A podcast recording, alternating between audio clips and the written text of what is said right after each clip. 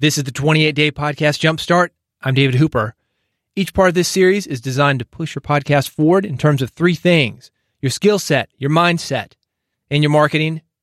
On this episode, day 13, got something that's going to give you all three of those things. It's a continuation of what I talked about yesterday, day 12, meeting people offline. Today, I'm going to talk about how to meet people online and hopefully transition those relationships to offline.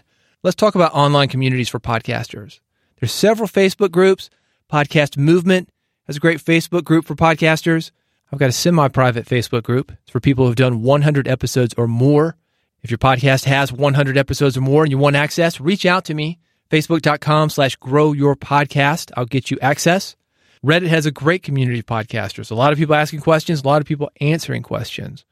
The problem, and this is something I mentioned in the last episode, is that there is a lot of noise online. There's some good information, there's some good people, but there's a lot of false information. There's a lot of rumor. There are a lot of people who really don't know what they're talking about. One of the things that I suggest for you when you are online and you're meeting good podcasters, people who seem to know what they're doing, and you back that up by actually listening to their podcast, I take these people offline, and that can be done in person. I talked in the last episode about Podcast Fight Club. It's when you reach out to these people, bring them to the same location, and have a real conversation, not an online conversation, a real conversation about what's really working. If you're not in the same location, though, that can be a problem. Second best thing, phone. And a word on that. I realize that Google, Facebook, Skype, Zoom, those companies have made video conferencing very easy. Everybody's got a phone with a camera on it, everybody's got a computer with a webcam. But these groups, because you're a podcaster, I suggest you do them via audio. You can hook this up a number of different ways a conference calling service, Skype will let you talk to multiple people, Zoom. But do things audio only because it gets you very focused on how you're communicating the same way that you're communicating via your podcast. But it also gets you focused on how you're listening, how you're hearing. And that's going to be important too because that's how you interview people on your podcast. And I realize that this is another side note, also worth mentioning though. If you've got an audio podcast, don't do video interviews. That is not how people are consuming your podcast. Audio podcast, audio interviews. And it's for this reason, because you've got an audio podcast, I suggest that you do these meetups as audio only. So let's talk about how to do one a podcast mastermind.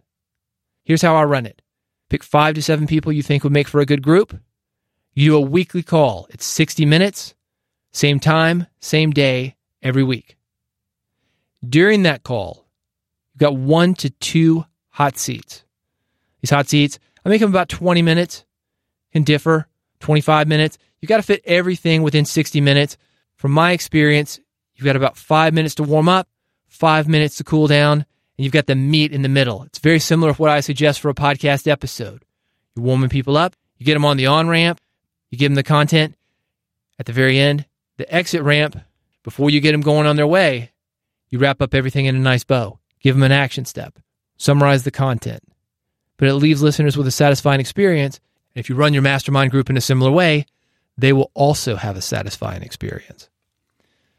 So you've got five to seven people, one to two people each week what we call a hot seat. And the hot seat process is four steps. The first step, you ask that person, what's working for you?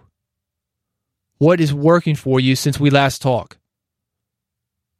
And this could be what's working for you in terms of time management, podcast hosting, podcast interviewing, guest booking. What's working for you? Second question, what's not working for you? Same topics, time management, can't find enough time to do my podcast. Guest booking. Guests are flaking. Guests have audio problems.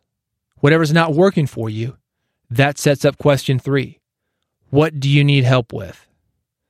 So, what's not working for you? Guests are flaking on me. What do you need help with? I need to find a way around this. I need my guests to stop flaking. I need guests to show up on time. I need a solution that lets me work around this problem.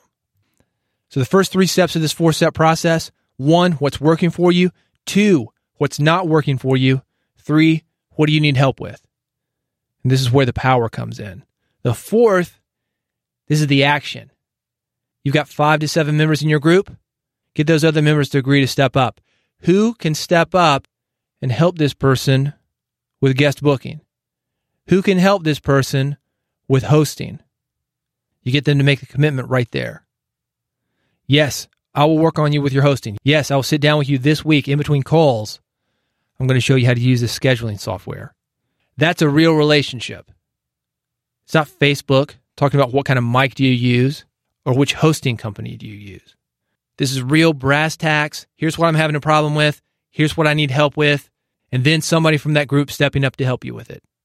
If you do this, you will find it is much more effective than an online forum. This is where real relationships happen.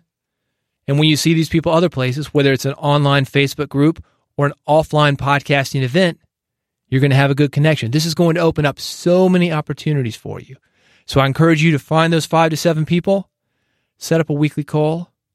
Again, audio only, 60 minutes, same day, same time every week, and go through this four step process. What's working for you? What's not working for you? What do you need help with? And then the action step. Get somebody in the group to help. Let me know how it works for you. Feel free to reach out. Bigpodcast.com is my website. If you want more tips, tricks, and strategies on how to grow a big podcast, make sure you get my daily podcast. It's called Big Podcast Daily. You can get it free wherever you subscribe to podcasts, Apple Podcasts, Google Play Music, wherever. Search for Big Podcast Daily, hit subscribe, and you will never miss an episode. Thanks for listening. I'll see you tomorrow on day 14 of the 28 day podcast jumpstart.